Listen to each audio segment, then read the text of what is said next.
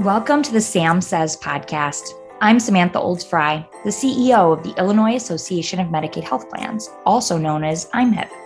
In this podcast, we focus on all things surrounding the Illinois Medicaid Managed Care Program. I'm the SAM and SAM Says, and today I'm so happy to welcome, for the first time, Ashley Gomez, Manager of Strategic Partnership at Kayabe Care, one of I M H I P's newest trusted partners. Welcome, Ashley. Hi, Samantha. Thank you so much for having me and all the great work the team does.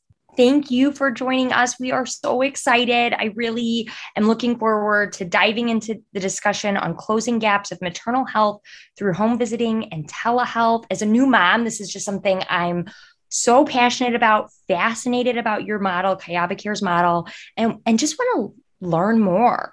Could you provide sort of uh, you know, an extra layer of maternity support um, at or near members' homes? Can you sort of like tell us about what you do? Let's like lay the foundation. Sure, absolutely. So our model, I think, is is really built to address the current maternal health crisis we are in and ultimately provide a vision for the future of maternity. So um, I think one thing that I always say is we acknowledge the incredible providers that are delivering care, the case management programs on the plan side, and those nurses doing great work. Um, but we also acknowledge where we are today, um, and outcomes continue to get worse and worse year over year, and disproportionately for Black women and women of color. So our model really looks to reach beyond the traditional obstetric care and truly understand those drivers of health. So a few examples of highlighting that that need to go beyond traditional is things like provider bias, um, strained resources in the offices and local health centers, lack of coordination. Um, and ultimately, there's been a ton of buzz around social determinants of health, but the reality is they can determine up to eighty percent of our health outcomes. So um, I think because of these complexities and where we are today in maternity, our approach is to, one, really integrate with the existing ecosystem. So we don't look to replace the patient-O B relationship, but we serve as an extra layer of support to build trust and adherence to that plan of care. And I'll say that we're a little bit of high tech and high touch for, for our model. Um, being high tech to us means that um, we're focused on building an infrastructure that supports filling in gaps in today's system. So in doing so, we hope to identify patients early. Um, we clinically integrate with those in-network providers, and we use data from those providers to ensure that there's ongoing monitoring, we're identifying rising risk, and we're automating that timely intervention. So that's the tech piece. Um, but we all know the power of the provider touch and the provider relationship. So I get really excited um, when I introduce our model, and it's built around our maternity navigator role. So um, maternity navigators, or M Ns, are um, medical assistants, phlebotomists from the community. Um, we hire them, and we we we actually provide specialized training on, on topics like childbirth education, contraception, interpersonal violence, and motivational interviewing. Um, they're incredible providers I feel lucky to work alongside with. Um, but maternity navigators are actually going into the home, and they're building trusting relationships with moms. Um, these are the trusted providers that are also aunties, sisters. They're part of that village, um, meeting patients where they are in their journey. Maternity navigators, they, they don't work in isolation, so they're supported by a team of providers um, employed by Kayabe, so nurse practitioners, licensed clinical social workers, lactation consultants, and behavioral health specialists. Um, we want to be able to support moms and their personalized needs, providing like both clinical and non-clinical services along the episode as they rise. So if we identify there's a social need, we're able to close it expeditiously. If we identify a clinical need, we're able to be in that home and be able to facilitate a telemedicine visit with an M P, close that gap in that home visit. Uh, we're a credentialed provider, so we, we do focus on providing a simple reimbursement design with our partners. And, and really, like you said, we're a home-based extension of the traditional O B practice. So um, that's how I would describe our model in a nutshell. Um, but I'm really, really proud of the work that our maternity navigators and our providers do, because um, if anybody's able to take a look, I think it's really powerful, the, the testimonials that patients are leaving in terms of the care they're receiving. It's just amazing, Ashley, um, the work that you, you and your team are, are able to do, and as you said, we we talk about maternal health outcomes, we talk about S D O H or uh, social determinants of health, and there's a reason is because mm-hmm. there's it's such a large factor in health outcomes, and the outcomes that we're seeing aren't going in the direction we want them to go, and, and we don't have all the data yet out of um, you know, the pandemic and sort of the most recent years, but I don't think anybody thinks it's going to be good. I don't, I mean, nobody feels positive about it, and so I know that you guys, and, and you talked about this already in sort of laying out the model, you focus on underserved communities. And can you talk about how your model affects maternal outcomes and addresses the maternal uh, mortality crisis sort of in these communities that are hit hardest by it?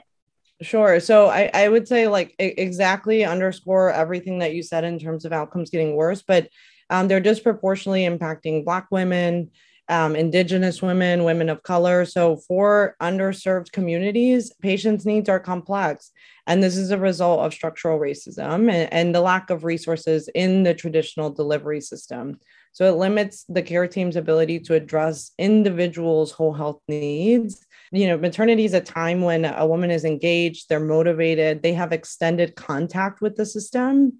Uh, but even looking at Illinois, Black women are six times as likely to die uh, of pregnancy-related conditions compared to white women counterparts. So um, we think about uh, hiring maternity navigators from the communities they serve, really diversifying the perinatal workforce and serving as that bridge from the formal health system um, as effective health advocates uh, and educators, promoting adherence to plan of care, empowerment, a listening and trusted ear, Um, while being accessible to patients to continue to understand their needs um, throughout the pregnancy. So it's reported today that um, one in three women of color experience some level of mistreatment during their maternity episode. And we then take a step back and we look at the perinatal workforce and, and the lack of diversity today. So I would say representation and the ability to provide affirming care is top priority of our model and, and of the care delivery. Um, but building off that trusted relationship, we're, we're a Compass provider. So that ultimately means we're able to submit applications when we think about federal programs, social service programs like W I C, SNAP, Medicaid, and, and track the status in-house. So um, we're able to really close those gaps. And when you think about all of the paperwork, the admin, and the hierarchy of needs, if I don't have Medicaid, if I don't have If I don't have a safe place to sleep at night, how am I going to think about my next O B appointment, right? So we're really focusing on that hierarchy of needs to ultimately say, we can't ask folks to be adherent to plan of care if we don't really listen to what's going on in their entire life. Um, but I've talked about like the social needs piece. Again, I think our, our maternity navigators are incredible. And, and we do have O Bs and Ps on staff, and they're driving that specialized clinical program that's associated with high-risk conditions. So things like hypertension, diabetes, obesity. When we think about underserved communities and, and their lack thereof transportation opportunity to, to a provider, um, food deserts that are very much existent in these communities, um, we do understand there's clinical uh, pre-existing conditions that we want to really address at, at, alongside the social needs. Um, I'll add that the O Bs on staff, folks like Doctor Fleming, they've dedicated their entire careers to maternal health and equity. So really focusing on that clinical program oversight to be affirming and to make sure it makes sense to the patient. So it's really exciting work that we're doing. And I do think that this is this is not a program for a healthy pregnancy, for all pregnancies, but we're really focused on those disproportionately impacted um, by adverse outcomes and ensuring that we start there and we build um, a, a solution that makes sense for those patients. Oh, Ashley, I have so much to dive into. Like this was so like... It's like a program out of my dreams when we talk about what pregnant people face, especially mm-hmm. if they live in underserved communities, um, especially if they're people of color. I mean, there's just so much. So first of all, if you are a listener and you um, have not experienced pregnancy or know somebody close, there are a million doctor's appointments, like mm-hmm. a million, maybe a million and one. And traveling to them, mm-hmm. getting time off, getting to the appointment. You have to get there early. They're never on time. You know, there's all, there's so much. Right. And then, you know, there's all, there are labs afterwards that you may or may not be able to go to right away. Like there's just so much just on the clinical piece. Yep.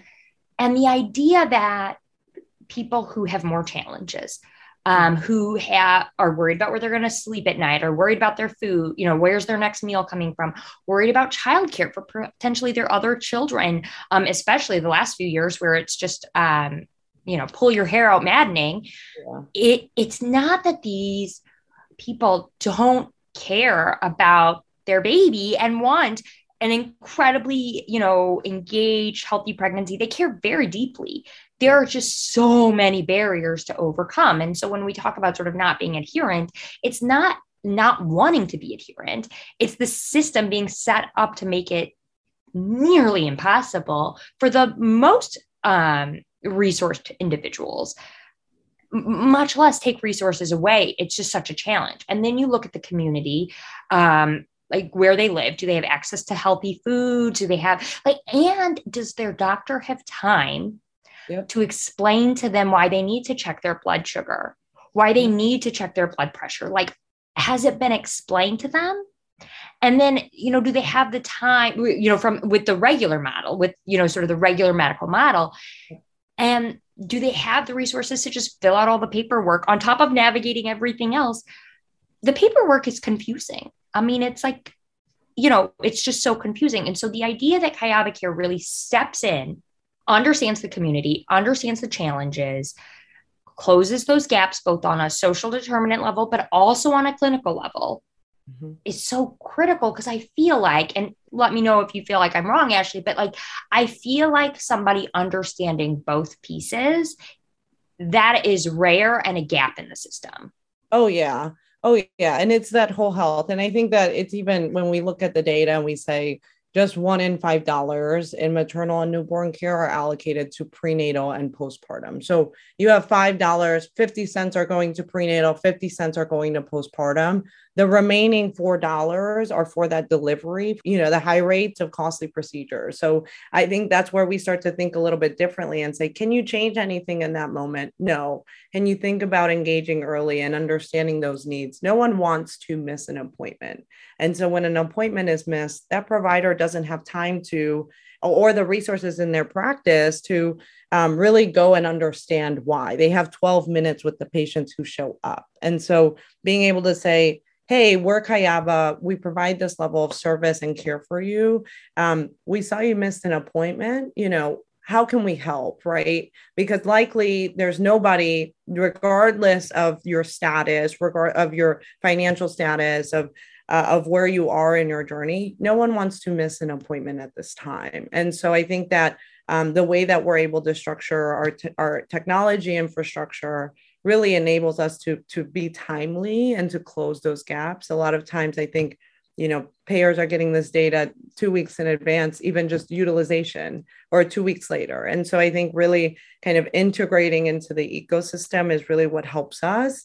Um, but at the end of the day, when we integrate, we have to be able to build trust. And so we're very lucky that um, we've been able to display that. Um, I shouldn't say lucky, it's definitely our providers and the work that they do, but Um, that's a, I, I one hundred percent agree that um, it's it's just a broken system we're working in today. And so your miracle workers addressing the needs have amazing outcomes, and your membership is free. How how is that possible? Explain the fundamentals and how it works, um, and then what you're looking to do here in Illinois. Sure. So we're we are not a nonprofit. Um, we work, um, we, which works to our advantage um, with venture capital funding. So we're a venture-backed organization. We're able to invest in longer-term solutions, adapt our services quickly, and bring in that technical, logistical, and business expertise from other industries to innovate in, in this maternity crisis we're in today. So membership to Kayabe is free. We're very intentional about not placing significant financial burden to our members. We're focused on building a model in which we're able to operate sustainably through partnership agreements with our health system and O B partners, Um, but also our, our Medicaid and Medicare or Medicaid and commercial partners. So um, we participate with M C Os in value-based arrangements arrangements. We want to take risk. We want to be held accountable in providing the extra support, because what we believe and what we've been able to show is that in providing this extra support, in engaging with members in a way that is very innovative, we're able to reduce cost and improve outcomes for our members. Um, so it's, re- it's really exciting um, to not only have the venture capital and investor support to build a long-term sustainable solution, but also to be able to partner with M C Os Um, in the geographies we serve, which today are Pennsylvania and New Jersey, to think about value, to think about the shift from fee-for-service to fee-for-value, and, and really focus on where communities start, which is mom and baby. And so um, we're excited about Illinois, because Illinois was actually the first state to, to extend postpartum coverage. Uh, we're now thinking, uh, Illinois is also thinking about doula and home visiting a bit differently and innovatively, Um, thanks to the the awesome, you know, government establishments today that are um, really focusing and making state priorities around maternal and child health. So um, from an overall regulatory perspective, we go into a market and we say, have they extended, you know, um, postpartum coverage? Is mom and baby a priority? And then we start to think about um, players in the space that are also focused there. So clinical partners, Um, that are um, incredibly instrumental in the journey. So we start development activities with providers. We also do development activities with our M C O partners. So that's why it's really exciting to, to talk today with, with you and your organization, because um, w- we know that um, this is a problem to solve for, is primarily in Medicaid. And, and we want to support Medicaid moms and, and think about um, improving maternal health outcomes in, in, in Medicaid. Um, in a way that makes sense for both M C Os um, and, and our organization, but ultimately for the patient. So um, that's a little bit about um, the way that we structure our business model today. So much that I love about what you just said. Two things I want to point out. I love the way that you said that community starts with mom and baby, because it does. And I, I just, I love that. And then I love that, because I love Illinois. Um, and it's just a state that there has not been enough appreciation for the leadership that Illinois has had, especially in this space, um, over the past several years. And our elected officials, our policymakers have done amazing work. And we were the first state to expand and extend postpartum coverage for a, to a full year postpartum. We are doing amazing things um, to really support those patients. And, um, you know, I just think uh, Illinoisans don't hear enough about the phenomenal work that is happening in the state. And um, I think we will start to see great Um, outcome improvement in the next few years because of the work that we've been doing. So I'm so glad that you guys are looking to expand here in Illinois, because we are an amazing, amazing state in this space. And finally, you can't, I, like you said, you really can't impact maternal health outcomes and not think about Medicaid. That is mm-hmm. where it is. We pay for fifty percent of the births. Yep. You know, we're half the ball game. That's right. And I think that you also can't think about improving maternal health outcomes without partnership, right? So that's why I think we think about um, community partners that are already instrumental building trusted supports and brands with patients day in and day out. Entering a new market, we listen and learn first. So I think that um, all partnerships, when we think about um, M C Os, when we think about health systems, we all want what's best for mom and baby and the community.